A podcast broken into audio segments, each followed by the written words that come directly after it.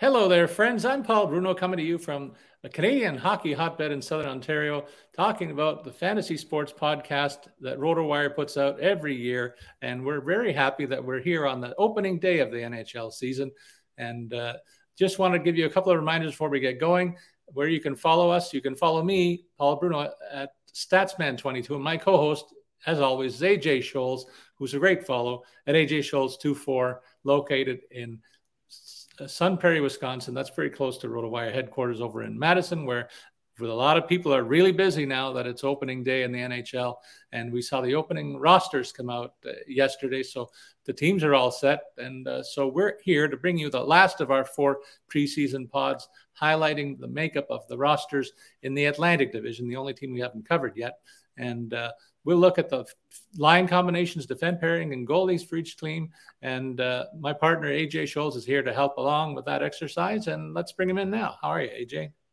Doing good. Penguins play tonight, kick off the season. I'm sure hockey fans are probably sick of that uh, talking point already of uh, you know the the old kid versus the new kid. So uh, I'm I'm sure most of us just want to get to the game and watch the Penguins blow out uh, the Blackhawks tonight.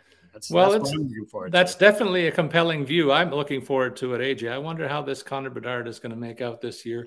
What's your projection for him? Let, us do that before we get into the the Atlantic Division. I think the kid is going to get like 30 goals, maybe 70 points. That's that's what I see out of out of him in the first year in the big league, and uh, it's largely because he doesn't have a lot of great talent to play with on that team. I know we highlighted Taylor Hall, who's going to spend a lot of time on his wing, and a couple of older veterans who are there to insulate him with more physicality than, than on ice skills. So uh, they've done a nice job surrounding him with a couple of key pieces, but I think there's a lot more work to do there, and that's going to keep his totals down. A lot of people are saying, oh, no, he's a 100 point guy, but I'm not in that camp, AJ. I don't know what you think. No, me either. Um, I. I'm I'm thinking maybe closer to 25 goals. Um, it's not, you know, the thing is, he, it's not like Taylor Hall's this like world class playmaker. Like Taylor Hall's a goal scorer. Right. Um, so, you know, he's not necessarily, not that he can't, right. He's certainly capable of putting up assists, but, um, I think he's more goal scoring minded. So I think Bedard might have to play a little bit more of that playmaker role. Um, so I would expect, I think you're right on probably 70, maybe 80 points. Um, but I think it'll be more assist heavy. Uh, I think we'll see closer to 25 goals. I don't know if he hits 30. And uh, you touched on the fact that our games being played, we normally will have a DFS daily fantasy sports component to the show. Uh, we'll do that in the regular season. We'll finish up our preseason uh, schedule with a full look at the Atlantic Division, and we'll let's dive into that right now. AJ, beginning with the Boston Bruins, they've had a tremendous makeover up front. Why don't you lead us in that regard, and I'll uh, comment on your thoughts, and then lead us into the defense. Well, I mean, the biggest storyline obviously is uh, Bergeron is gone. Um, hung him up this year. Uh, David Krejci is is gone as well. So some big changes down the middle, uh, and that's probably, in, in, my opinion, where they're the thinnest right now. Um, you've got. Uh, I, I, don't know why we have this listed as a top line. I guess maybe it is, but uh, we'll call them 1A and 1B because we got James Van Riemsdyk, Pavel Zacha, uh, as the left wing in the center. There with David Pastrnak. So I, I kind of get why that's the top line. But then on the 1B line, we've got Brad Marchand, Charlie Coyle, and Jake DeBrusk. Um, so as you can see, center relatively thin. I, th- I, mean, I think a lot of times Zacha definitely a two, Coyle a two or a three. Um, I don't really see either of those guys as a center one. So I think it's a weak spot for this team right now. Um, it gets weaker further down. Trent Frederic, Matthew uh, Poitras, I believe is how you say that. Good enough. Poitras, Poitras, Poitras. Yep. Uh, and then Morgan Geekie there. Um, Milan Lucic, Danton Heinen in you know kind of bottom roles, but uh, it's a pretty thin center group. So I think if they try to you know add anything heading into like a trade deadline, they for sure uh, will be looking uh, for for center help. Absolutely. So you know, the question is, can Pastrnak and Marchand uh, carry the team from the wings? I, this is a pretty weak for what we're used to. This is a pretty weak Boston forward group, in my opinion. I, I, agree with you, AJ, and it just speaks to how deep they were last year at center when you consider Zacha and Coyle, where they're three and four centers in that roster. No wonder they had such a big offensive year. And another key point is we're projecting that pa- Pastrnak and Marchand will not play together on a regular shift. They're each being tasked essentially to drive uh, one of one of each of the top two lines. James Van Riemsdyk on a regular shift on the top line. I think uh, the, the, that ship has sailed. He's been a third or fourth line guy for a couple of years now, and more of a power play specialist. I think that's where his value is going to come through for the Bruins. So still not a bad guy to pick up deeper in your drafts, I would suggest. But they they got to get a great year out of Zacha to drive the offense here. I think last year, 57 points. He's got to top that by a considerable margin. He'll get the chance to do it with Pastrnak on his wing. But Pastrnak's offensive totals should suffer here a little bit too, AJ. The guy got 113 points. I don't think he tops 100 this year with this lineup. And and Brad Marchand's getting a little long in the tooth. He's a new captain here, 67 points in 73 games. I think he'll be he'll be in that range again this season. But uh, they're looking for a breakout from DeBrusk and Zacha, I think, to to drive this offense. And then it's uh, fringe players like Poitras. He was a gra- he's graduating from Guelph in the OHL. He had 95 points in 63 games played. A teenager that makes the lineup here. We're going to see that a lot uh, in the opening weeks of the season. A lot. Of, we'll talk about that a little bit later. John Beecher coming up from the AHL. Jakub Lauko, he's 23 years old, played in the AHL last year, had modest totals. Uh, these are guys that are bottom six guys. So, uh, very thin offense, I think, for the Bruins, and uh, a precipitous drop is expected as a result in, in what I think is one of the NHL's most competitive divisions. Taking us to the defense here, the pairings here, a little more solid outlook on the blue line then at center, uh, that at forward, in my opinion. Matt Grzelcyk and Charlie McAvoy form a very credible uh, top pairing. McAvoy, 52 points in 67 games. He's got to be healthier this year to make those totals go higher. And uh, will be running the power play on, the, on from the point position. Grzelcyk should threaten the 30 point mark again as his partner in a regular shift. Then the second pairing, it's a pretty good shutdown defensive pairing with Hampus Lindholm. He had 53 points, so more than McAvoy, and uh, it'd be hard pressed to recall that total here. And Carlo, the defensive conscience, 16 points, but uh, one of the biggest hitters and, and shot blockers around. So that's his value to this club. And the third pairing is going to be some combination of Derek Forbort and Kevin Shattenkirk, a new face coming over from Anaheim with 27 points in 75 games played last year. Got a good offensive upside to him and can spell on the power play as well. That's where I see his value. And then a depth piece in Ian Mitchell, who goes from Chicago's roster to the Bruins this year as the seventh defenseman. AJ, what say you about this uh, seven pack of blue liners? Uh, what are you looking for? Yeah, I mean, uh, a little bit more production, maybe out of Grzelcyk, uh, McAvoy to have, you know, stay healthy, play an 82 game season. Uh, you know, you kind of mentioned Shattenkirk is kind of like their their third offensive producer behind uh, McAvoy, Lindholm. You know, maybe he can step in and, and take on more. Um, Forbort, Mitchell, Carlo, really more of your defensive minded guys here. So um, it's a good group. I like it. They're very solid. Um, they're you know they have that kind of combination that we talked about, Paul. Uh, the the top four is really really good. So their new additions are more uh, probably going to shuffle around that third uh, third pairing. So I, I overall I, I mean I like their defense more than I like their forwards. That's for sure. No question. Uh, in the Nets, we had a bit of a split share last season. Linus Ullmark took 49 games, 40 wins over that stretch, just six losses. Uh, along the way there. 1.89 was the goals against average. Really uh, phenomenal season by him. Jeremy Swayman takes the other 37, 24, 6, and 4. Four shoot uh, shutouts for him, which was higher than Omar, but uh, the other numbers were a little bit uh, worse, two, but not bad. 2.27 goals against average, 9.20 the save percentage. Um, if it ain't broke, don't fix it. Uh, you know, I do. I think Omar could be a 55 60, uh, 60 game player. I absolutely. Um, but they've got a good system working for them last year that kept Ullmark uh, pretty fresh. I, I think I don't expect him if he plays less, you know, if he plays 50 games or fewer, I wouldn't expect him to get 40 wins again this year. That the team around him is not as good as it was last season. Um, so don't be surprised to see a dip in that that that win uh, number. But I still think he's capable of having a, a fantastic season. I wouldn't uh, wouldn't hate to have him on on my team. This might be one of the best options um, to take both sides of, of a goaltending duo uh, for fantasy contests here for season long. Have Ullmark, have Swayman, and just make sure you're getting the right guy in uh, in your lineup on a on a night to night basis.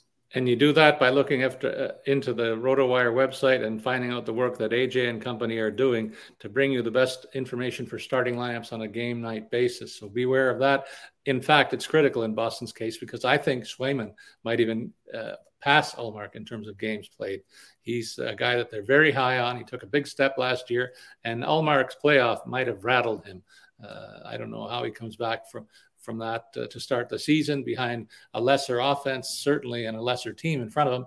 And I'm, you might see an exact even split here 41 41. But I'm also saying be wary that uh, Swayman might even get more starts this year. That's my call. Uh, maybe the first hot take of this show.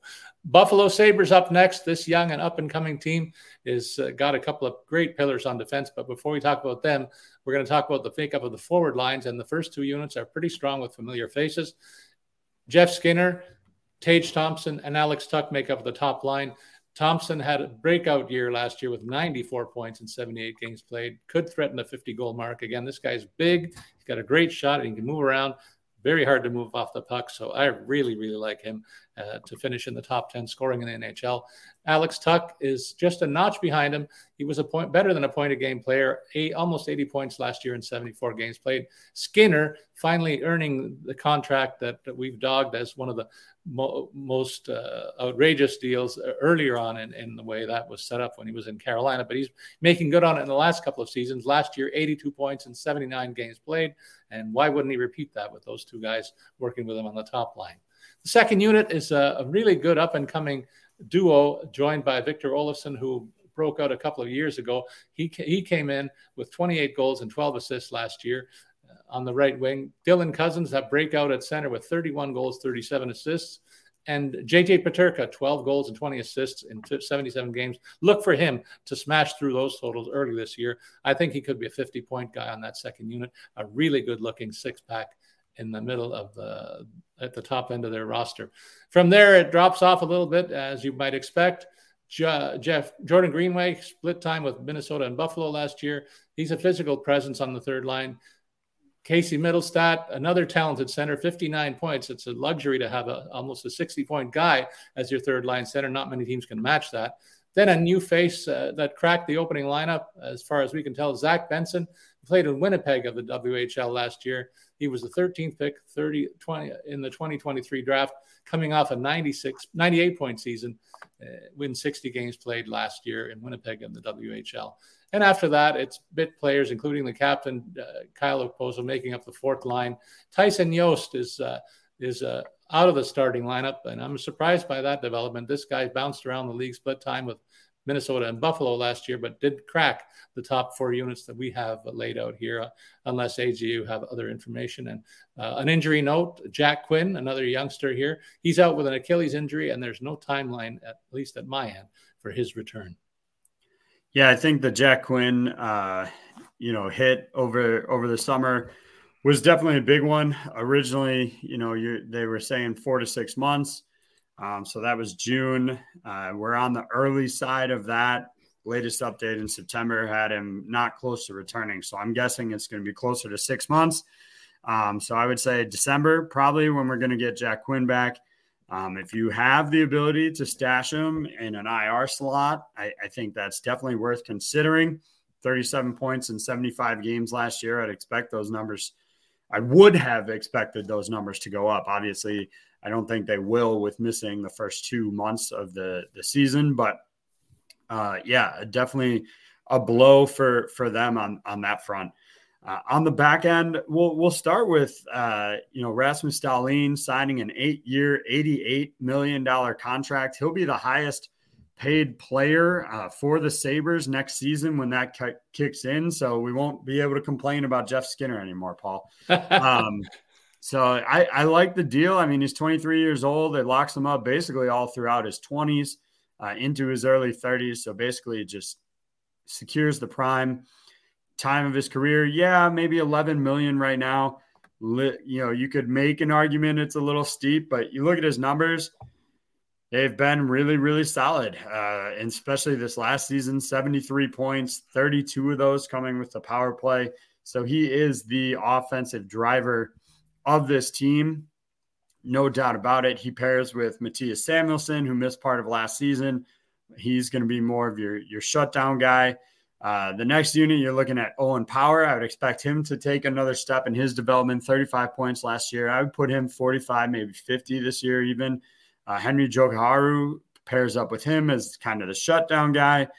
And then uh, some new names coming in to be kind of that shutdown third pairing. Neither one will offer a ton of offensive upside. That's Connor Clifton from Boston, Erik Johnson from Colorado. So really, this is a two man show, uh, and and you know you could honestly even say like a one man show in Rasmus Dahlin. But I think Owen Power will play a factor uh, in the defensive scoring as well. Yeah, those were the two towers that I mentioned that are going to be the backbone of this team from the, from the blue line.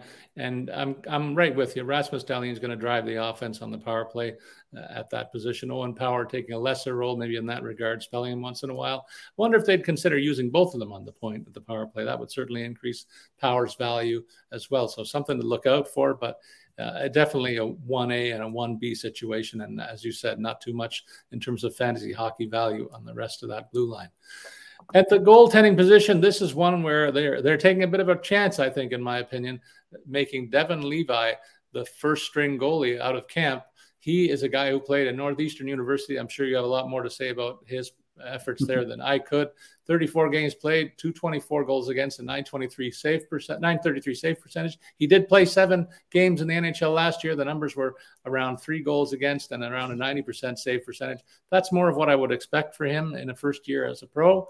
And uh, I wonder if he's going to get more reps than either of Eric Comrie and Ukko-Pekka Luukkonen, the latter of which was expected to be their goalie of the future some time ago. He had a pedestrian year last year, I'll say, in 31 appearance, 33 appearances, 17, 11, and 4 was the record. The goals against was pretty high, though, at 361, and the save percentage sub 90%. So nothing to write home about there. And maybe that's why they're looking for Le- Levi to take the goaltending reins, because the third option is Eric Comrie, and he's been a career backup too. So I think it's a bit of a risky play going with Le- Levi as the first uh, line of defense in the nets. But by all accounts, he's very highly touted. Yeah, I mean, I guess what you can say about them is they're not paying for goalies right now. Uh, three, even in keeping all three on the lineup, you're looking at 3.5 million uh, as the combined cap hit for that trio. So I, I think it's Devon uh, Devon Levi's job to to win. Uh, I won't even say to lose because if he struggles a little bit, uh, if things aren't going perfectly well, I think at this point they know what they have in Luukkonen. Uh, and so they can move Levi down to the minors, let him kind of develop more there. Um, hasn't really played at the AHL level. You know, Rochester is a pretty good program. Uh, so I, I would think it's, you know, it's his to win is, is kind of the better way, I think, to, to think about it. Uh, 21 years of age, obviously, if he comes in and has just a ridiculous, even, I mean, even if he put up if he put up Luukkonen's numbers from last year in his first like full professional season, I don't think they'd be too disappointed. Uh, you you know you want him a little bit better than that. That's why they're giving him a shot.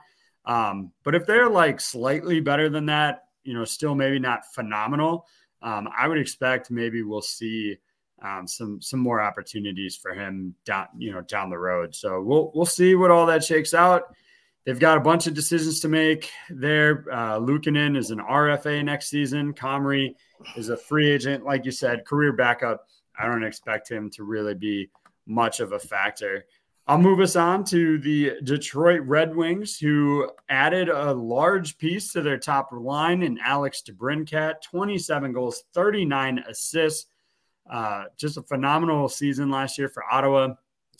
I think he's a great addition to this top line to go with Dylan, Dylan Larkin there, who had uh, quick math here, just under 80 points last year, 79. Uh, for Larkin, David Perron, 24 goals last season, 32 assists. So it's a strong first line. I like the second line as well. Robbie Fabbri, Uh, played just 28 games last season. Injuries, a huge concern for him. Uh, so he is a risky fantasy play uh, and whether or not he can stay healthy there. JT Compher is the center, comes over from Colorado. Um, I think it was Colorado last year. Yep. Uh, 17 goals last season. Uh, another good campaign by him. And then they've got Lucas Raymond, kind of the young, uh, you know, young stud player that they've had for, you know, two years now um, that has really put up some numbers. Yeah, you could maybe say a minor sophomore slump last season but he dropped from 57 points to 45. Still a really good year. Sees plenty of time on the power play. So I like the top six. The problem for me with this team is it drops off significantly from there. Michael Rasmussen had just under 30 points last year, played only 56 games. So maybe he can, you know, be a healthy 82 game player. But what happens when Fabbri gets hurt? Then he's off this third line. Andrew Copp uh, maybe could push Compher for the second spot, but again, I'm not sold on that. I've never been sold on Daniel Sprong, even though I'll admit he had a pretty decent season with Seattle last year. Um, so for me, the bottom here is is the problem for this team long term. Uh, Kim Clausen comes over from Edmonton, Christian Fischer from Arizona. So they've they've got like they've got guys that have potential, right? Like all these guys. Can Fabbri stay healthy? Can Sprong repeat what he did last year? Christian Fischer has been a name that's supposed to have been a 20, 30, 40 goal scorer at points in his career. Um, so there's like potential guys on this team, and it just hasn't come together for those guys. Can they do it in Detroit? I'm not so sure. Well, I, I agree with the point that you're making. When you look at the point totals that some of the depth guys did produce, it's not like they're are hopeless offensively. They've all produced some decent totals. And the fact that we see five new faces among the top 12 forwards here is indicative of a next step in the Red Wings development where they've added some quality up in the top six. Compher was a solid second line center for Colorado. If he can just play the same way that he did last year, they'll be thrilled with that. And DeBrincat is known as a, a scoring piece. Partnered with Dylan Larkin should thrive definitely thrive. And David Perron elevated to first line status. That has the makings of a really good top line. If the third line is going to wear people out, if the physicality of, and size of Rasmussen and, and Copp is allowed to play out during the whole season, Sprong is a is a bit of a wild card. Could be a feast or famine type. You did say he had a nice year with Seattle. I don't know if he can repeat it from a third line position in Detroit, but still a credible piece there. And the fourth line adds a little bite with Klim Kostin as well. And Joe Veleno as kind of an insurance piece should anybody on that third unit or up above get hurt, you can plug him in at any forward position. So a deeper look than we've seen in Detroit and maybe taking the next step in the development for that club. On the blue line, it's more of the same when you consider Jake Walman had a bit of a breakout to reach the 28 point mark in 63 games played. Moritz Seider, the signature piece defensively here. He's a good two way player, 42 points on the ledger last year. Maybe expecting more goals from him. He only had five last year. He'll be driving the power play from the point position for this club and should top those totals, maybe threatening the 50 point mark in my estimation. After that, Jeff Petry is kind of the next offensive piece of, of note coming over from Pittsburgh last year, where I'm sure you can comment on the 61 games played, 31 points in total. If he gets to play a regular shift, he should be a 40 point guy on that blue line as the second defensive threat. They have a third offensive threat, though, in Shane Gostisbehere, who brings a lot of savvy and experience to the power play if they want to bring him into that role. He's a guy that can produce points. He had 41 last year, splitting the season with Arizona and Carolina. So they've got three offensive minded players on the depth chart on the blue line. And uh, they've done the smart thing and relegated Justin Holl to, to a, a, seventh defenseman on this club. They got it right and didn't take them long to figure out what I already knew. That was a bad signing, one of the worst signings of the offseason. Over to you, pal. Uh, yeah, I don't I don't know if I'd go that far, but um I just did. I'll take it. You may like, say the I, same thing about Olli Maatta. I mean, you might think the same thing. I don't know. Yeah, yeah. Olli Maatta's been there for a while. They've been stuck with him for a couple years now. Uh, well, actually, just one year. Never mind. I'm wrong. Anyway, um, Shane Gostisbehere, I like that addition there. It's it's very similar to everything we I said about their forward group. Like you look at Gostisbehere's numbers there's, you know, his first season in Arizona, 51 points. Even last year, 31 points and only 52 games played for Arizona. Numbers with Carolina, 10 points and 23. So they're right on par. But then you also have, you know, the year in Philadelphia, 12 points in 42 games. So, uh, you know, what do you, which Shane Gostisbehere are you getting here? So I, I like the opportunity there. Jeff Petry falls in that exact same category. You know, he came over from Montreal. Um, you know, he had four straight seasons in which he had 40 plus points, had one down year in Montreal, 27 points in 68 games. I think Pittsburgh thought they were going to get the 40 point guy. That didn't happen. Just those 31 points, as you mentioned. So, um, potential guys. That's that's kind of the the theme here um, for for Detroit. In the Nets, uh, Ville Husso gets gets his uh, gets his shot here to hold on to the number one job. Had 27 wins in 56 appearances for the Red Wings last season. Uh, numbers were significantly worse uh, than what he did his last year in uh, St. Louis. Yeah. The goals against average jumps from 2.56 to 3.11.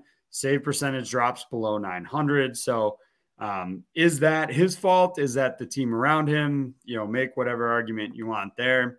James Reimer comes over to basically, I think, compete with Alex Lyon for the backup job. Um, I don't really see either of these guys really pushing Ville Husso, maybe providing, you know, a, a veteran kind of presence, although Husso's 28 at this point. Not sure he necessarily needs that. But, um, you know, Reimer or Lyon can be a decent backup, but I would expect you're going to see Husso play upwards of 55 games again this season, maybe even push for 60, because um, I'm just not sold on on the two backups here.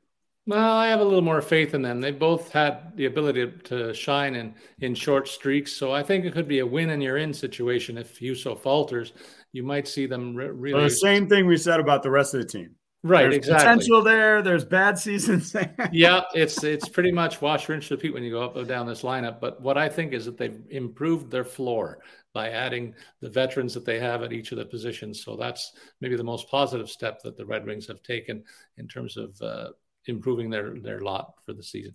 Taking us to the fourth team in our outlook, the Florida Panthers, who emerged as the the last team standing at the end of the playoffs for this Atlantic Division group of something that was a surprise. And uh, they too have made a number of changes, mostly on the blue line. We'll go through the forward com- combinations first. Carter Verhaeghe, uh, this guy was a cast off the Maple Leafs several years ago, and I can't believe what he's become. Last year, 42 goals and 31 assists in the full 81 ga- games that he played. Top line left wing alongside Alexander Barkov, who I think is one of the most underrated players in the NHL. He was better than a point per game player and a strong two way uh, effort as well at center and a perennial candidate for the top defensive forward in the league, as well as being that 80 point guy. So, really valuable center at the number one slot there. Evan Rodrigues has been elevated to first line right wing, and that's more a uh, uh, commentary on balancing the units when you consider Matthew Tkachuk is the second line right wing. But Rodriguez comes over from Colorado. He too had a nice year with 39 points in 60 games played. They'd like to see him play a fuller schedule and see what the numbers can translate to. I suggest if he stays with those two guys on the top line, that 50 goals is well within sight. 50 points is well within sight. Nick Cousins, Eetu Luostarinen, they join Matthew Tkachuk on that second line. And as long as they stay there, their numbers will be elevated because Tkachuk is a top 10 scorer in this league, coming off a 109 point season uh, in 79 games played and had an outstanding playoff. Definitely the team leader offensively and should, should go very early in your drafts because he's a, a linchpin of this team's offense and uh, lights it up on the power play as well. Cousins and e- Luostarinen, then they are. Uh, 27 points and 43 points respectively. I could see an uptick of Cousins to 40 points and Luostarinen might trip 50 on that unit at the very least. The third line features Ryan Lomberg on the left side, Anton Lundell, and Sam Reinhart on the right side.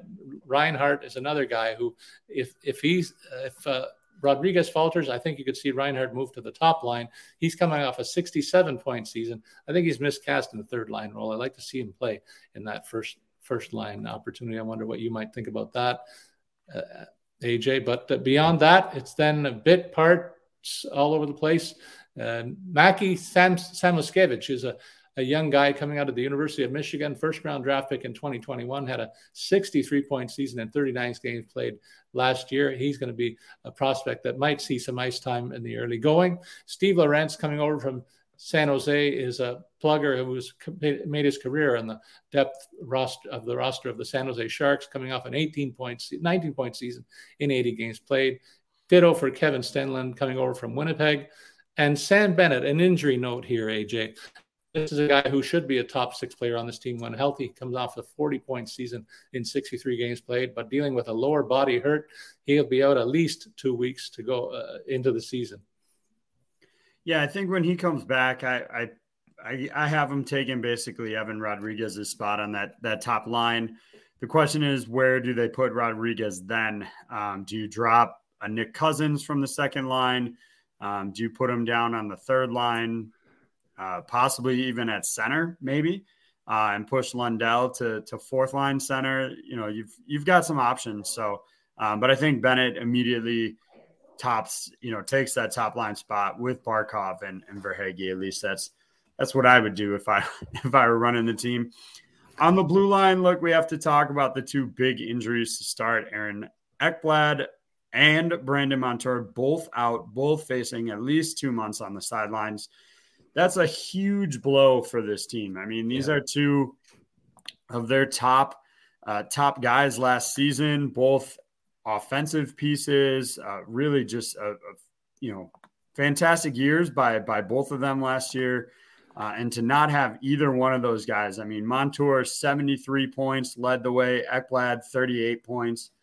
Um, and that has led to a complete and total overhaul of this uh, defensive group. You've got Gustav Forsling and Josh Mahura back. Uh, Forsling was the, the kind of third uh, piece of the offensive drivers here 13 goals, 28 assists to go with Ekblad and Montour. From there, you've got Oliver Ekman Larsson, just played 54 games last year, 22 points. You would hope those numbers go up. Dmitry Kulikov, uh, split time, split time between Anaheim and Pittsburgh. He's not an offensive piece really here. Uh, Niko Mikkola comes over, 81 games played, six points. Mike Reilly from Boston only saw action in, in 10 games last season. So they uh, really have a thin, you know, a thin group here for the first two months in terms of offensive production. It's going to be Forsling and Ekman Larsson that are going to have to really be the drivers of the offense here from the back end. We'll see if they can hold up, but they uh, could be in trouble going two months without Ekblad and Montour. Yeah, if you're in season long pools and uh, Aaron Ekblad and Montour haven't been picked in your drafts, I suspect that somebody's made a big error. You got to you could stash those guys on injured reserve in most leagues. So uh, if not, keep an eye on when their return date comes because they, they they'll be very big ads to uh, your team as well as Florida when they do get back in the lineup. One name that you didn't mention, AJ, is Uvis Balinskis. This guy played in the Czech league. He's 26 years of age, and he's going to get a shot at some ice time here, I think, because he has shown a bit of an offensive upside. Uh, the two players that are missing uh, certainly are going to cost them uh, offensively from the back end. And and uh, Balinskis had 35 points in 50 games played in the Czech league last year. Uh, I wonder how it translates to the NHL, but I think he's going to be another guy that gets a shot. He's not like an 18 or 19 year old guy, like a lot of late additions to most teams' rosters. In terms of the opening day look. But uh, I think he's going to be a guy that could be a bit of a wild card here in Florida. You mentioned the thin options behind Forsling offensively. Certainly, uh, uh, I'm looking at Mike Reilly thinking, does he have it in him to, to produce some numbers? Maybe, but I have uh, more faith that OEL does the work of, of uh, putting up some offensive totals. Only 22 and 54 games played. He should easily top, top that with the opportunity in front of him right now.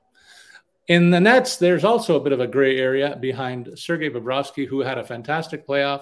He played 50 games in the regular season. The numbers weren't great. 307 was the goals against average, 90.1% save percentage.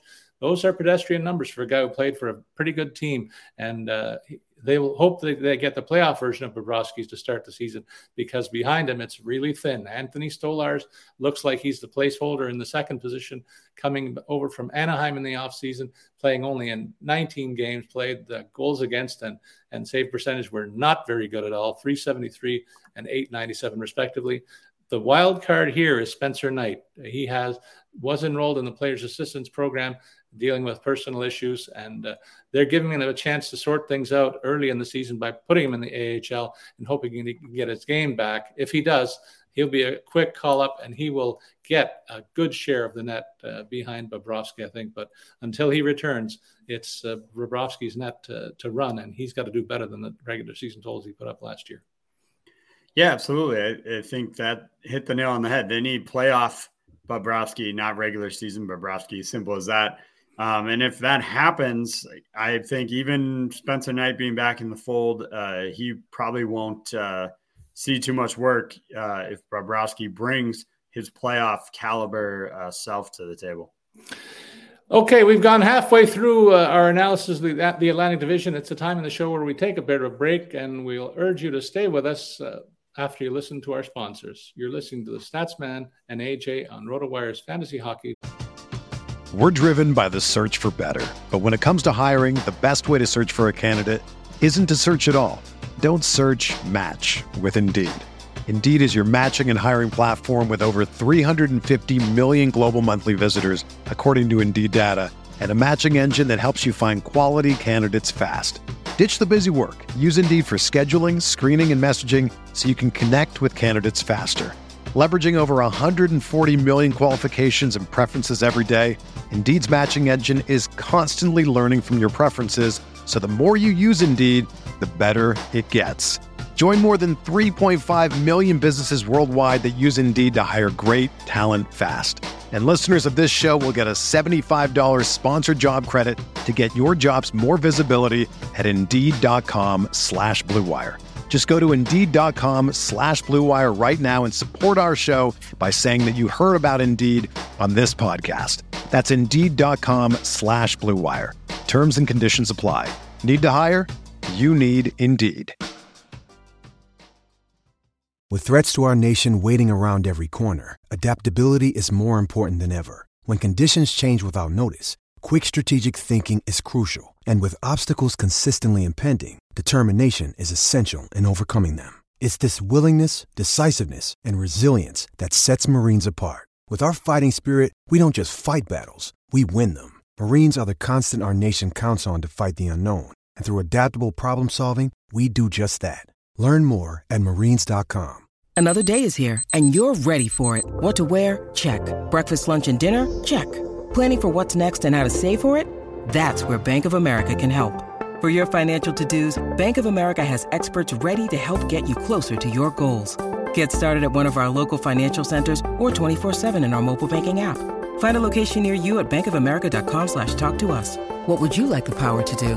Mobile banking requires downloading the app and is only available for select devices. Message and data rates may apply. Bank of America and a member FDIC. Podcast the podcast.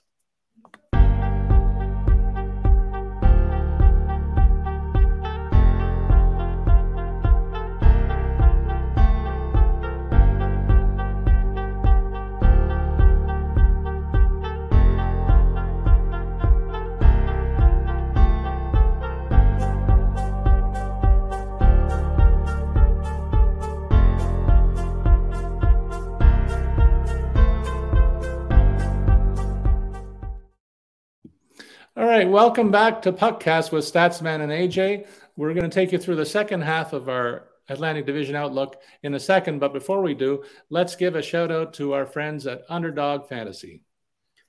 Yeah, uh, Underdog Fantasy is the number one platform for best ball leagues, including fantasy hockey. Still time to get into those best ball leagues. You're you're running out of time. We got a couple hours left here, but uh, still opportunities for that. Underdogs featured best ball tournament for the upcoming NHL season has $125,000 in total prizes.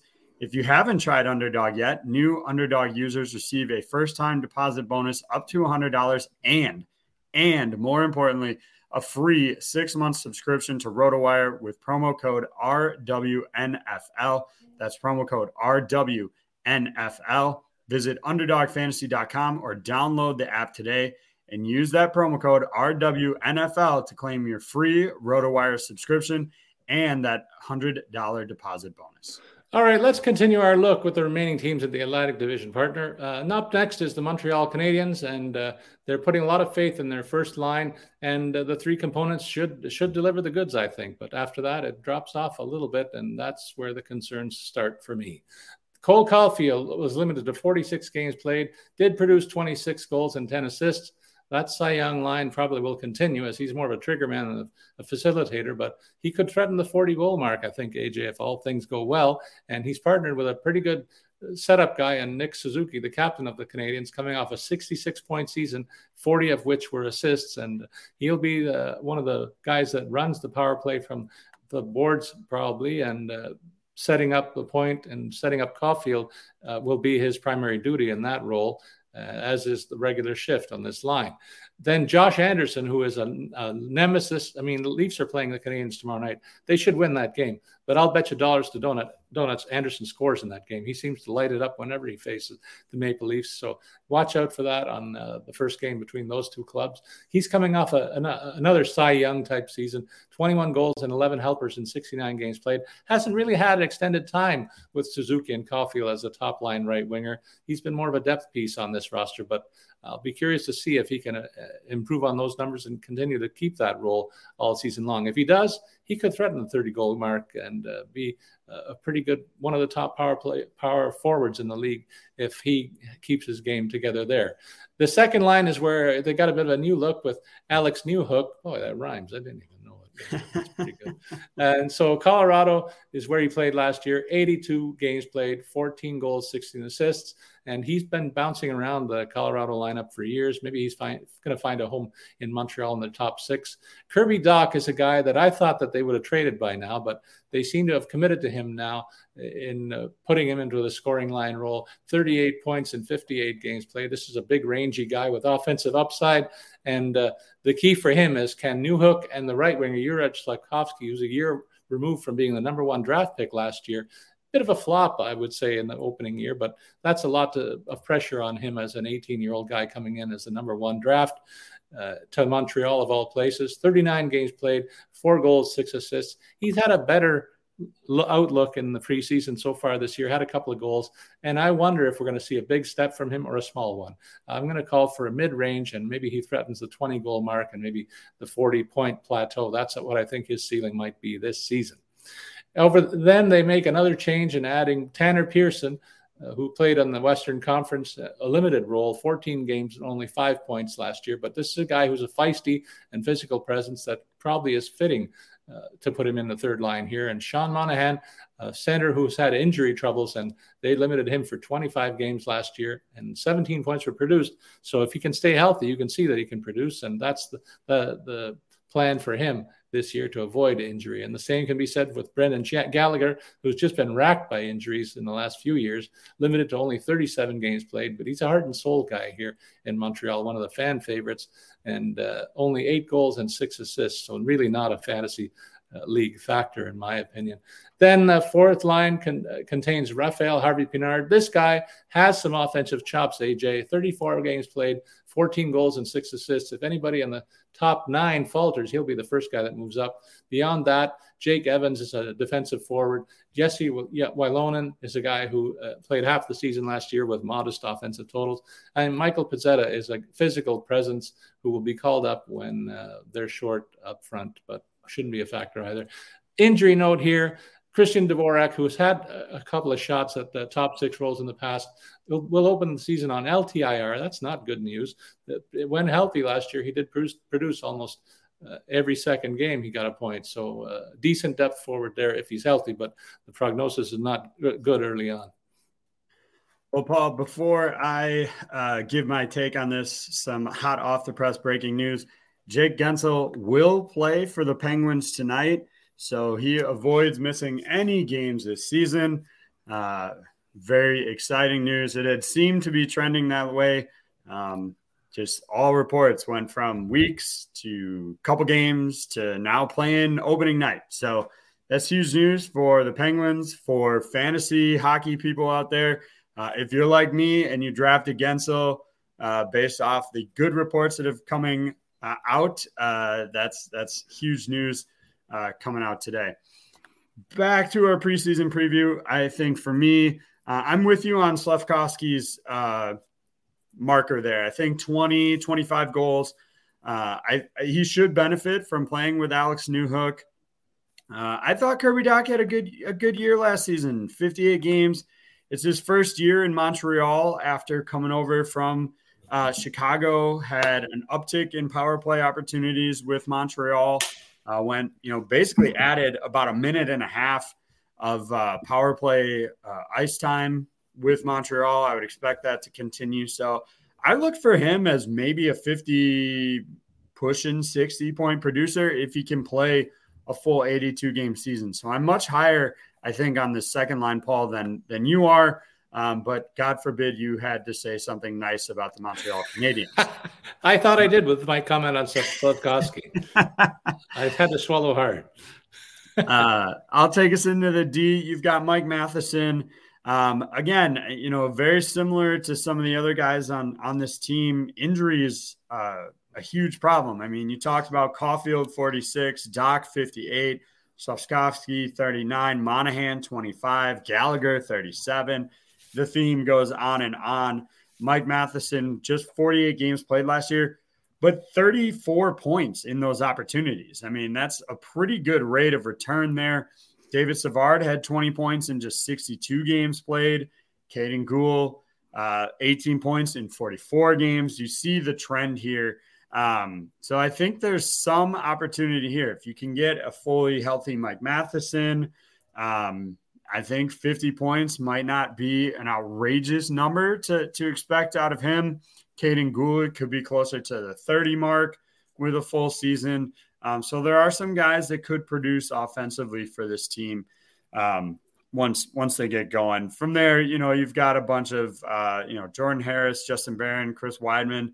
Um, you know, Wideman dealing with an injury, but even if he plays, he's not really going to be a fantasy relevant option here. I mean, he had that one outlier season in, in Montreal a couple years ago, 27 points, but for the most part, like you look at his career, his numbers are not that great, not that to that level of production. So, um, yeah, I think it's math. A healthy Matheson is kind of your your key to the offensive driver here. Yeah, I think you can say that about this year's edition, but I think if you look two years down the road, they are grooming four defensemen at the same time. Not many teams can say they've done that uh, over the years, and so I'm kind of uh, looking forward to seeing this. Could be a very good looking group of uh, four when you talk about the likes of Guhle, Kovacevic, Harris, and Barron. Each of them similarly profiled, good size, and decent offensive skills. I don't know that any of them have the top 10 scoring defenseman uh, medal, but uh, certainly they should each progress again this year, and that'll be a defining trait to determine just how quickly the rebuild is going in Montreal. You didn't mention Arber Xhekaj, AJ. Maybe you were afraid of the pronunciation of that name, but uh, always. but uh, he's a guy who adds the physical tone for this team. And at the moment, he's not listed among their opening day roster, but I think he's a phone call away. And it wouldn't surprise me at all that he suits up to play against the Maple Leafs. And uh, might we see a Ryan Reaves versus Arber Xhekaj tussle in that contest. That's something that a lot of people are anticipating if he does dress for that game. Uh, in the Nets, they have a combination of a youngster and a veteran, uh, same as last year. And Sam Montembeault is a guy who's getting a push to take the upper hand in the Nets. From what I can tell, he played in 40 games last year. The goals against was a 342. The save percentage at 90.1 percent. And uh, behind him, Jake Allen, who's been a, a warrior for this club, uh, absorbing a ton of rubber over the last couple of years as he had, had taken the, the top role. But I think they're going to split it at best this year, is what you can think if you're a backer of Allen in this regard. I think he comes in as a 1B in this matchup. And then if should either one of them falter or just get worn out, Cayden Primeau is the third guy in reserve who had a cameo for them last year and the last couple of years, in fact. I think, uh, I mean, it's hard. This is probably one of the harder ones to project, only because they both had terrible numbers last year. They pretty much split the crease. Um, do I think this team is better? Maybe. Uh, if they're healthy, they're probably a better team than they were last year. So the numbers could go up. But yeah, I'm just, I'm not sold on the, not sold on either of these guys. Like from a fantasy standpoint, I definitely didn't touch either one um, because I don't know who's going to start more games here. Um, truth be told, I'll take us into the Ottawa Senators. Um, they continue to add to to an already pretty solid team. Uh, the top six is pretty much returning guys um, due to some some injury concerns. Josh Norris uh, was technically placed on injured reserve, but is going to travel with the team for their opening game of the season. So it is possible that he could uh, play in that game against Carolina. I don't. I don't think he's been officially ruled out. IR at the start of the season is different than in season, um, so I don't think he technically has to miss a certain number of games. Uh, I I could be wrong about that, but I don't think he has to. So if Norris plays, uh, he's a top six guy. I think he's their you know second line center, maybe first line over Stützle, but probably second. Um, so it, it really even bolsters this group overall. But for now, we've got Tkachuk, Stützle, and Giroux, all of them hitting the 35 goal mark last season. Stützle led the way with 39. No reason to spe- expect any sort of drop off, I don't think, for those guys. They've got Mathieu Joseph, Ridly Greig in there for now, Drake Batherson, 20 goals, 40 assists in a full 82 game season. Really good run by him. Uh, like I said, Josh Norris slots into the second line center once he's healthy. They bring in Dominik Kubalik from Detroit, uh, 20 goals, 25 helpers last year. Rourke Chartier from the AHL primarily. We have penciled in again. I think Greig jumps down a spot there. Um, Shane Pinto, if he were to sign a contract, would also factor into this top nine as well. Um, had a had a real good season last year. 20 goals, 15 assists understandable why he wants a new deal, but that was really like his first good season. Tarasenko comes over from uh, St. Louis slash New York. Just missed the 20 goal mark. I think if he plays 82 games, he gets there no problem. So if they can figure out Norris, if they can figure out Pinto, this is a really strong top nine. Um, the center position's a little weak right now um, because they don't have a, a ton of other options due to those guys' injuries I think even or absences rather, I shouldn't call it uh, injuries, but if they can get that figured out, this is a really deep top nine and one that will be hard to compete against. And you've got Tarasenko, who you know maybe isn't the same player anymore, but has throughout his career been a first line, uh, first line player. I mentioned the numbers that this top line put up last year. Uh, this is a really, really good top nine with even if they just get Norris back, right? If the if the Pinto thing carries on, I think the top six becomes stronger. It you know Tarasenko could probably carry that third line with you or I as center. Paul, so, you know, I, I I think they're in a good spot. Yeah, I would agree. I think you know there's a few comments of other teams that we made where they have longer term concerns. I think they'll get this sorted out in the early going of the season. These contract disputes don't tend to drag on in too many cases. So Pinto should be back in the fold as well. But I like you, like definitely the top line is one going to be one of the best in the conference, maybe the entire league. If they can squeeze another great year out of Claude Giroux, he had a career type season last year where he was nudging the point per game mark. And he's in his mid 30s, though. So you wonder how many more laps around the league he's going to be able to do. But partner with Stützle and Tkachuk, I like his chances. Mathieu Joseph, to me, is a question mark on the second line, unless they move Tarasenko up. Uh, I think he's the guy that you got to wonder how much production can they get out of him. Only three goals and 15 assists in 56 games played. He's got to do a lot better than that to hold on to that role. As I said, guys like Kubalik and Tarasenko waiting in the wings on the second line on the third line. So uh, the, they could have a different look offensively if they need to shuffle things around. But I like the top nine possibilities here for sure. Uh, on the blue line, they've got two studs, uh, maybe three in the in the making when you consider Jake Sanderson on the second pairing. But Thomas Chabot, Jake Chick, Jakob Chychrun, two very good offensive pieces who could eat upwards of 25 minutes a game for this club, and they're putting them on the same pairing. So maybe they're going to be dedicated to that to see what they can get out of those two guys, both offensive spark plugs. Not so sure about their defensive game, though. That might be a bit of a question mark. Jake Sanderson is, might be the best of all when all is said and done here, uh, continuing his early part of his career 32 points in 77 games played. They committed to him long term, AJ. So the Ottawa Senators have a lot of faith that he will become a key part of this team for years to come and really have three credible offense, uh, offensive pieces on the blue line, a luxury that we've talked about often in the past. Artem Zub, Erik Brannstrom, and Travis Hamonic rounded out as three very good defensive minded players. So uh, they, they could restructure the blue line and have one offensive, one defensive player on each pairing. I think that's the way it should settle down and uh, spread the wealth, as it were, in terms of the offensive capabilities. But definitely a good looking six pack on the blue line here, too. Well, I'll just take us into the goalies there, Paul. You ran through that pretty well. Uh, no strong disagreements with you there. So, Joonas Korpisalo, the big addition, comes over from uh, Columbus slash Los Angeles last season. 39 total games played, 18, 14, and 4 was the record. Just one shutout. Um, 2.87 was the goals against average. Uh, I'm, I'm not sold on this addition. Um, yeah, you know, you look at you look at his numbers.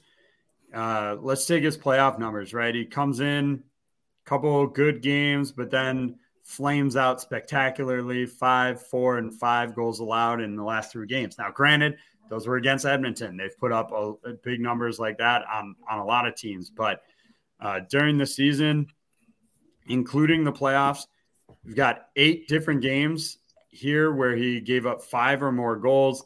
That number for four or more jumps up to 14. Um, just the one shutout last year. So it, it's peaks and valleys with him uh, that I've seen at least. So I'm not totally sold on Joonas Korpisalo as the starting netminder. Uh, to say, I think it's fair to say whether you like his numbers or not. I, th- I, think it would be fair to say it's probably the weakest part of this team is the goaltending. Anton Forsberg is is the projected backup right now, 11, 11, and two, a uh, goals against average at 3.26. But look, Ottawa could find itself in a position where they're kind of like Edmonton now. They've got enough offensive pieces, they can score enough points, and maybe the goaltending just doesn't have to be perfect. Maybe it just has to be good enough. Uh, and that could be the case with Korpisalo. I think the last point is very accurate, AJ. It just needs to be good enough. And between these two goalies, I wonder if you could guess how many 40 game seasons they've had in their careers so far. The answer is one.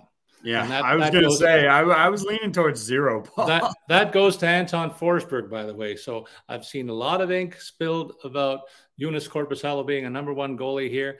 The jury is out because he has, simply hasn't done it in his career to play even upwards of 30, 38 games in a season. So uh, definitely the the question mark on this team is in the nets, but they at least have two experienced options. Both these guys have been around the league for a few years, and they just have to be decent behind the talent that we've talked about at the other positions. So that's uh, a pretty cogent outlook for that team uh, uh, overall. In terms of the next club up, the Tampa Lightning, this is a team that's perennially been at the top of the division, but there are cracks beginning to show, and you can see it by the fact they really had to do some tricky navigating to get under the salary cap.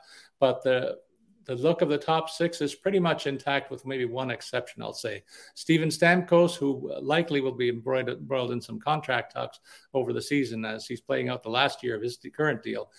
84 points in 81 games played.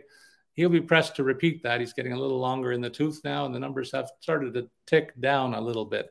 Brayden Point, uh, the signature player offensively for this club, driving the, the top line, coming off a 50 goal season, 105 points in total and partnered with Nikita Kucherov, 113 points in 82 games played. I think there's going to be a bit of a downturn for all three offensively this season. Maybe 90 points is the top that you'll see on the latter two, and Stamkos right around the 80 mark. So not much of a drop, but uh, I think a drop nonetheless. The second line, Brandon Hagel, similarly tasked with trying to repeat the, his numbers 64 points, including 30 goals in 81 games played.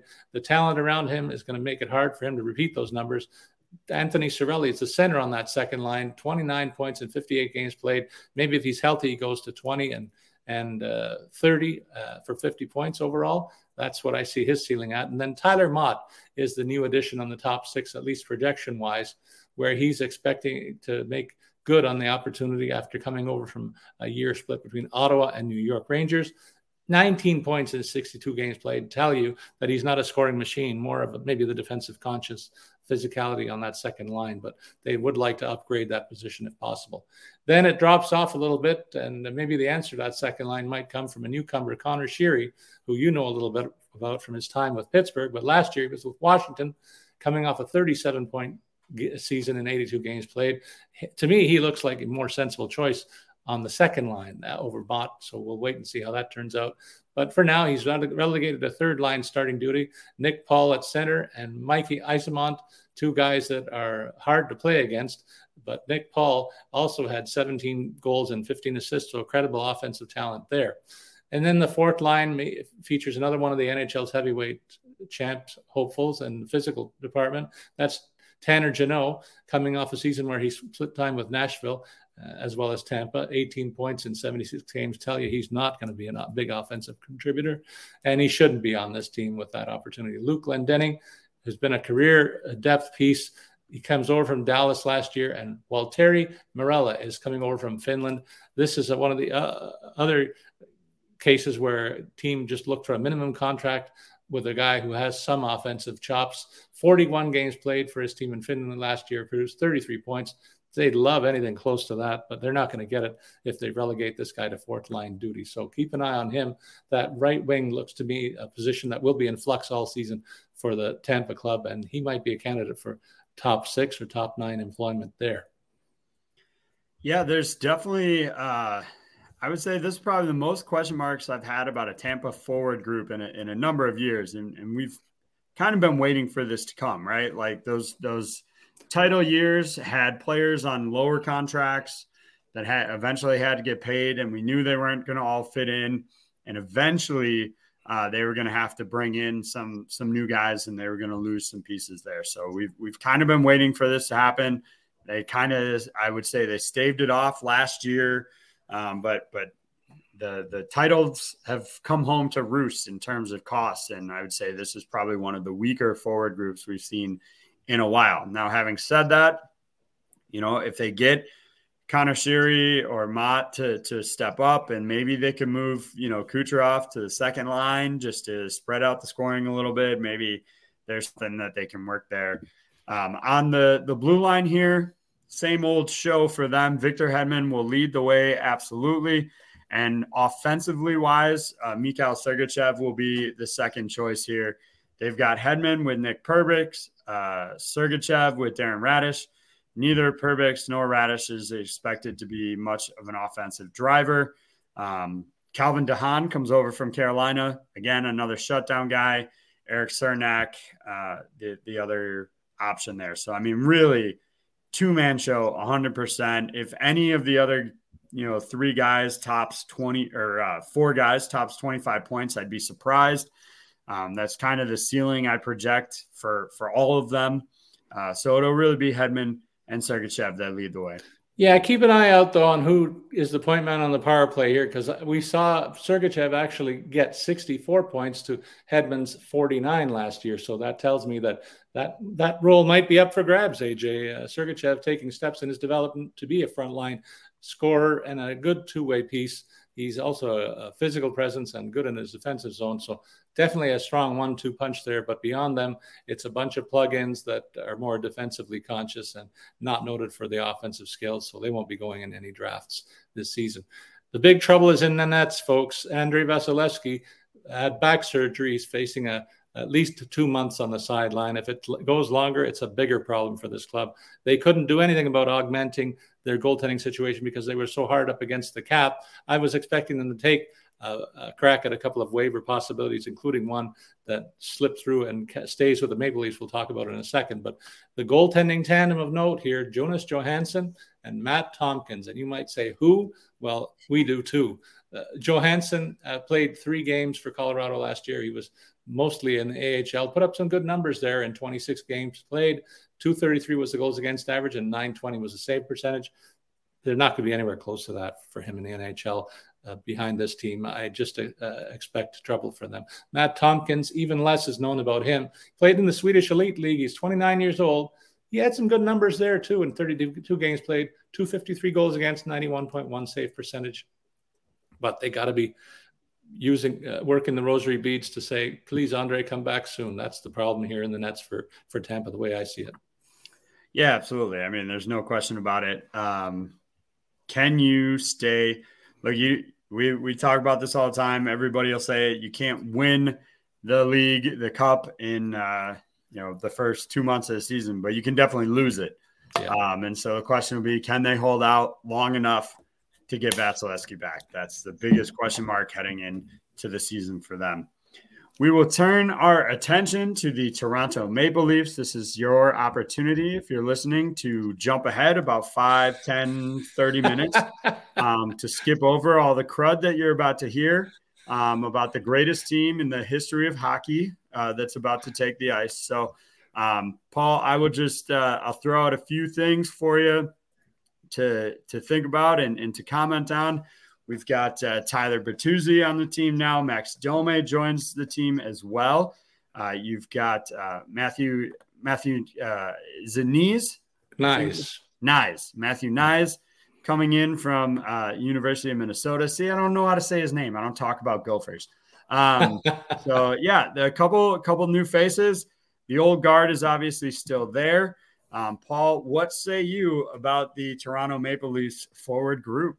Well, it would be a heck of a lot better if they can get the 30 goal Tyler Bertuzzi as opposed to the one who slumped to eight goals and 22 assists in 50 games played in the regular season. Did have a nice series for Boston in a losing effort, though, as he found his scoring touch there at that point. So that's the version that I want to see. He brings some bite to this team. So I think it's an upgrade over Bunting, who moved on to Carolina. Look at Auston Matthews should be back threatening the 50 goal mark, uh, assuming he can be healthy. And both he and Mitch Marner should be 100 point threats on the season. On the second line, they've got a new look with Max Domi providing some bite alongside John Tavares and Willie Nylander. Nylander has uh, got the specter of a contract issue over his head. He's in the final year of a long term deal this year, and there's been a lot of ink spilled on that one. But it's going to play out in the backdrop of this season. And uh, I'm expecting him to be more like likely to be motivated to earn that next contract by duplicating what he did last year with 40 goals and 47 assists. John Tavares now in his sixth year of his seven year contract. People were expecting him to slow down by now, but he's coming off an 80 point season in 80 games played. Still a point per game. That's easy math. And uh, I think he could he could stay around that, but I might see a bit of a downtick. Wouldn't be surprised to see him in the lower 70s just because he might have lost a half step. Uh, but Max Domi could see an uptick in his numbers, but I'll take what he did last year 20 goals and 36 uh, points overall as, as his floor. I think he could be a 50 point guy on this unit minimum. And uh, he's been up or up above that in a prior stop in Montreal. So that's the version I want to see. He had a nice playoff for Dallas last year, and I know what he could be a real asset here. I know he's excited to be here. Matthew Knies, you mentioned him, AJ, and quite simply, he has parlayed a strong finish to his college career to an outstanding training camp. In some corners, maybe the best player that I saw on the ice for the Maple Leafs this year. Looking for him to be a big performer for the club for years and years, but a real nice piece on the third line. Formed a great partnership with Fraser Minten, who comes into camp and wins a job as a 19 year old guy. He's a second round draft in the 2022 year, uh, played in the WHL last year, had 67 points in 57 games, but he put on a lot of muscle and he gained an inch in height. He's now 6'2, 210 pounds, and has the body of a, a big leaguer and apparently a, a, mind of one, too. I watched every minute of the guy's efforts in the preseason. Looked like he was very comfortable in this setting. So he's going to get every chance to play more than just the nine games that uh, some of these teenagers come into their entry level deals with at the NHL to start their career. Rounding out that uh, nine pack is Calle Jarnkrok, who came over to the Leafs from Nashville and produced his first 20 goal season as a pro. It's pretty nice luxury to have a 20 goal scorer on your third line. Not many teams that we've covered can say that. So different bit of a look uh, offensively with the two uh, key additions in the top six and the youngster on the third line. And uh, AJ, you got any comment on what I've said so far? You want me to keep going? No, I'll, I'll give you a little bit of a little bit of a break uh, to uh, just talk about um, you know the the big addition on the blue line. Uh, John Klingberg comes over, ten goals, uh, twenty three assists last season. Overall, between time in Anaheim and in Minnesota, obviously a far cry from his uh, some of his numbers with Dallas I think the question that I would pose to you that I'll, I'll let you toss around: Which power play do you put Klingberg on? Do you put him on the number one? Do you let him quarterback that group? Uh, his numbers in Dallas while doing that role have been pretty good. I mean, you've got multiple seasons with 20 power play points. So, where do you utilize John Klingberg, and how does the rest of the Toronto uh, Maple Leafs blue line shake out? Well, I'll deal with the Klingberg question first. He has been a power play specialist his whole career and uh, thrived particularly in Dallas, as, as, you said.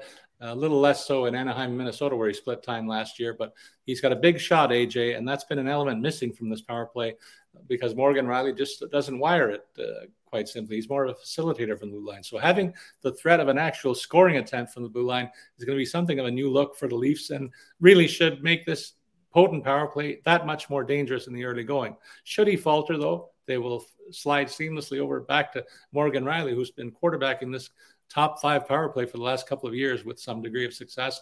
And I look for him to his offensive totals will both both these guys will have better than last year. Klingberg finished with only 33 points. I think he smashes close to 50. And I'd say the same thing for Morgan Rielly coming off a 41 point season. They're the linchpins with offensive upside.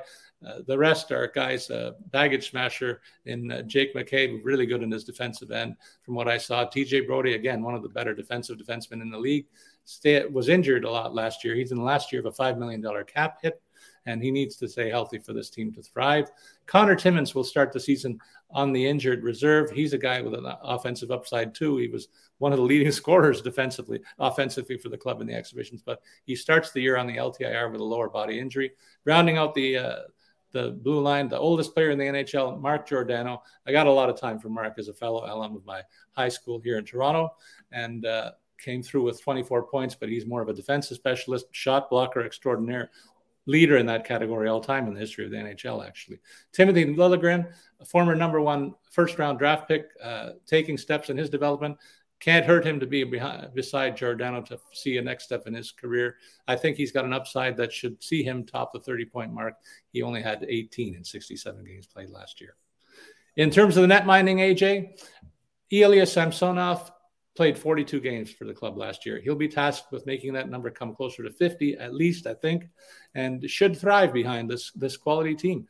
The goals against was a 233, the save percentage 91.9%. But I'm curious to see what they get out of Joseph Woll as the backup guy. He had a, a nice uh, cameo in the regular season with six wins out of seven decisions. The numbers were impressive, as you might suggest, with those numbers 216 goals against and a 93.2 save percentage, but they really were lucky at the waiver deadline. I teased this earlier. Martin Jones is a third option that they'll be keeping in the uh, Marley system in uh, downtown Toronto as well. So it's just a phone call away to get him to the big club. Last year in Seattle, 48 games played, so he was the starter of choice. He wound up with 27 wins, 13 losses, and three ties, three shutouts, goals against of 2.99, and a save percentage of 886. I'd like to see that improve, but not a bad guy to have in reserve. So I think there's not too many question marks for this team. Uh, maybe the, the, bright light will be on the third line offensively to see what the kids can do. But otherwise, I'm pretty happy with the way this team looks. All right. Well, that concludes uh, our look at the Toronto Maple Leafs. You can come back in if you've been watching us on YouTube. I'll, I'll wave you back in. You can unmute it. Paul's done. Um, so, yeah, that concludes this. Look, we, Paul, I don't know whose turn it is to go first, but I'm gonna make you give your rundown first because we all know who you have winning the division. Of course, you have the Maple Leafs winning. Who finishes out two through eight in your breakdown of how the Atlantic shakes out? Well, let me just say I've looked around the, a lot of preseason predictions, and I have not yet to find one that shows anybody but the Maple Leafs winning this division. And I think we've made the case for the club because, as far as I can see, there's lots of question marks elsewhere.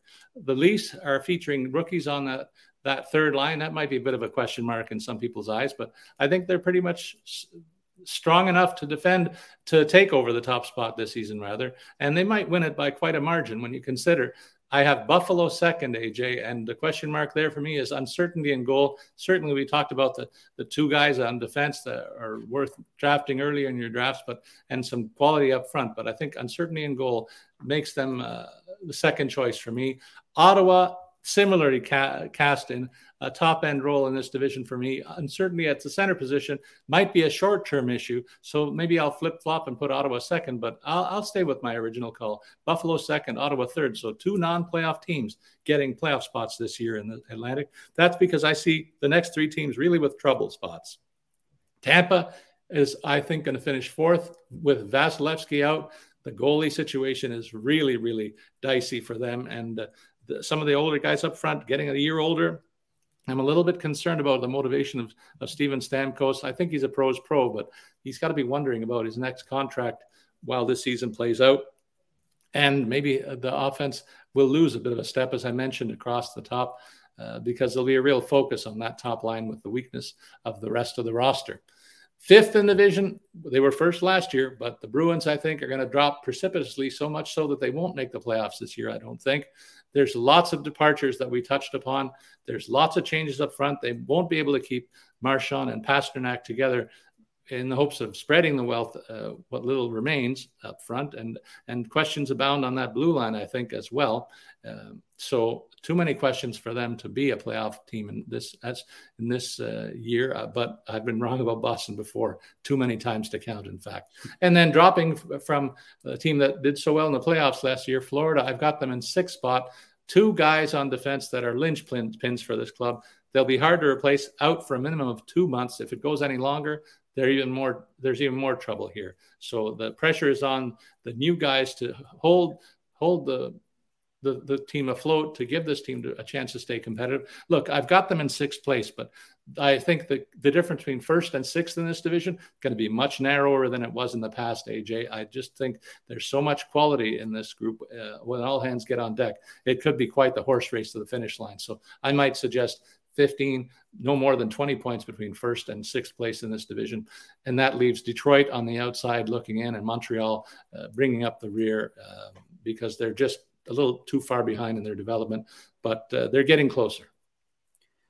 Yeah, um, I, I, see it slightly differently, even if my teams uh, are ranked out pretty similarly. Um, I actually put Toronto, I put Toronto up top. Um, but I put them in Ottawa kind of as a as a tier one in this one. I, I think it'll be a battle between the two of them for the top spot. Um, but I, I do think that we'll have some separation from one and two um, to the next tier, uh, which I have as all the way three through seven, in my opinion, is is the next tier. I've been all over the place on this. I had Buffalo in three at one point, um, but the goalie question marks there. I had Boston as, as low as six, but they don't have goalie question marks. That's probably the only place they don't have question marks this year. Um, Tampa, you know, everything, uh, everything we've highlighted. So ultimately, I do think I wound up with Tampa on three, um, in that three spot, Boston at four, Buffalo at five. I think Detroit takes a, a step forward, comes in at six, and Florida at seven, merely just um, because of the the, the lack of defensemen in this group. Um, you know, and it's it's one thing to be missing an, an offensive minded defenseman, but you're talking about some unknowns who haven't really been with the team before, um, adjusting, and they're really hinging on on one guy offensively, in, in my opinion. So I I've got Tampa, Boston, Buffalo, Detroit, Florida as my three through seven but that could fall anywhere in there. I think the race for the third spot will be tight. Um, and then I do agree, Montreal is in a low tier of its own, uh, tier three in the Atlantic. I, I, just don't see how they get out of the bottom spot here. So we've given you our look at the 32 teams, and we will come back to the way we rank these teams later in the season just for some fun poke fun at one another, I'm sure, during the course of the year too, saying, "I can't believe you had them there. I can't believe I had them here." But uh, in terms of final thoughts, you know what occurred to me, AJ, and maybe it occurred to you too. But there's a whole host of youngsters, 18, 19, 20 year old guys, or or imports from Europe. Czech league, Swedish league, and Finnish league that we're seeing making the opening day rosters. I think the flat cap has a lot to do with this because there were a lot of teams that really had to squeeze every dollar out of, of the cap limit to get under it uh, with their opening day rosters, some even sh- falling short of the 23 man possibility that you can have on that list. What say you about that aspect? Yeah, I absolutely agree. Um, you know, they're talking about a significant bump ahead of next season, which would be uh, interesting. I, I think the Leafs honestly are are a perfect case point for this. I mean, you've got three guys in Matthews, Tavares, and Marner making over 10 mil. Um, Matthews, for his part, that contract jumps up over 13 next year. Uh, that's that's a lot of money. You're talking each one of those guys taking up over 13% of your overall cap. So roughly what rough math 40% of your cap devoted to those three guys. So you need uh, an Easton Cowan to make under a mill. You need a Matthew Na- uh, a Fraser Minten. Like all three of those guys could be huge factors on this team, and they're all on entry level deals, making less uh, less than a million dollars. It's just the way the current league is structured right now. Um, you know they're they're benefiting a little bit by the fact that Jake Muzzin is uh, effectively retired, and they're getting cap relief from there. Matt Murray will be out for a while, cap relief from there as well. Um, so yeah, it's just it's today's NHL. Um, you have to find cheap options to to fit in, and, and the Leafs are a really interesting case. Look at that with now look who look who's talking about the Maple Leafs now. That, it wasn't even me. It wasn't scripted. I'm totally surprised by that. AJ, are you trying to soften me up for the regular season here? I I can't believe what I just heard. That my partner is waxing poetic about how the Leafs have uh, navigated the salary cap issue. I mean, there's also a secret dig in there about them, you know, utilizing LTIR, which you've lambasted for years about how all oh, the the Vegas Golden Knights cheat by using LTIR. Look I at, didn't say they cheated. I think they, the I said they with their eleven million dollars. economic management. George McPhee is a, a, guy that I have a lot of time for. I've told that in the Look past. Look how the Tampa's, narrative changes. Tampa's done the same thing. A lot of teams have done the same thing. And uh, maybe a year from now, you'll be talking about the Penguins doing the same thing. Those are a lot of old guys you got in there. I don't see a single player on LTIR on the Penguins. You know, not yet. We, we play we'll within the rules of the game. Not when is, when, when is when is Evgeny Malkin ski week scheduled? Is it March or April this year? I'm not really sure. Usually March. Full, played a full season last year, but uh, that was a first. So anyway, we got some digs at each other, and that's just a sample of the fun we have here on the show and a nice place to start. The the serious shootings does start be, tonight, and we are very excited about it. We want to thank you for listening to RotoWire's podcast with Statsman and AJ. As always, reminding you that we're here to assist you with our our efforts uh, in, in terms of adding to your enjoyment of fantasy hockey. So we encourage you to send your comments or questions on Twitter, where you can follow me, Paul Bruno, at Statsman22, and you can follow AJ at AJ Scholes24. We're excited about the hockey season. Can't wait to talk about the top storylines in weeks to come. So long, everybody.